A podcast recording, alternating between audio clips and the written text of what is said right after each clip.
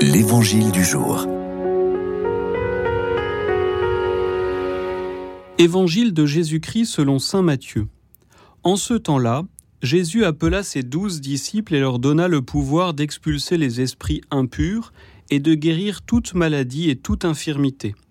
Voici les noms des douze apôtres. Le premier, Simon, nommé Pierre, André son frère, Jacques, fils de Zébédée, et Jean son frère, Philippe et Barthélemy, Thomas et Matthieu le publicain, Jacques fils d'Alphée et Thaddée, Simon le zélote et Judas l'Iscariote, celui-là même qui le livra. Ces douze, Jésus les envoya en mission avec les instructions suivantes.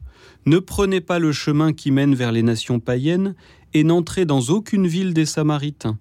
Allez plutôt vers les brebis perdues de la maison d'Israël. Sur votre route, proclamez que le royaume des cieux est tout proche. Voilà un évangile que nous connaissons bien, l'appel des douze et leur envoi en mission par Jésus avec une question que nous éludons souvent. Pourquoi dans l'évangile de Matthieu, Jésus n'envoie ses disciples qu'aux brebis perdues de la maison d'Israël? Mais avant de répondre à cette question, Rappelons-nous cet appel du Christ. Nous sommes au chapitre 10 de l'évangile de Matthieu et dans notre lecture continue de cet évangile, dans la liturgie de chaque jour, nous avons pu assister et méditer sur les paroles et les guérisons précédentes de Jésus. Au fond, Jésus envoie ses disciples réaliser ce que lui-même réalise, guérir et rendre proche le royaume de Dieu penser les plaies de notre monde et annoncer cette proximité du royaume, c'est-à-dire annoncer que par sa miséricorde, Dieu n'est pas lointain dans les nuages, mais un Dieu tout proche, tout contre, tout intime de l'humanité, de notre humanité. Et pour ce faire, Jésus appelle des disciples, un par un, choisis, identifiés et connus de lui. Il prend même le risque d'appeler un apôtre qui le livrera plus tard. Si hier Jésus a appelé ses apôtres, aujourd'hui il continue d'appeler.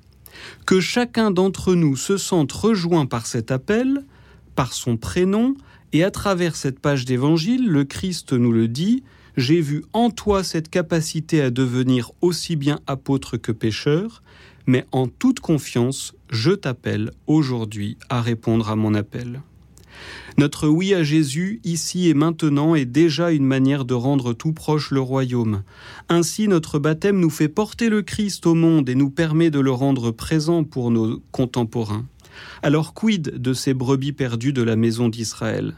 Personnellement, je me suis souvent dit qu'il était assez facile de désirer une grande mission, de ne voir dans l'appel du Christ que la réalisation de grandes choses, de choses extraordinaires, de grandes missions au lointain de la terre, un peu comme la petite Thérèse qui avait toutes ses vocations, mais qui comprendra qu'au cœur de l'Église, elle sera l'amour.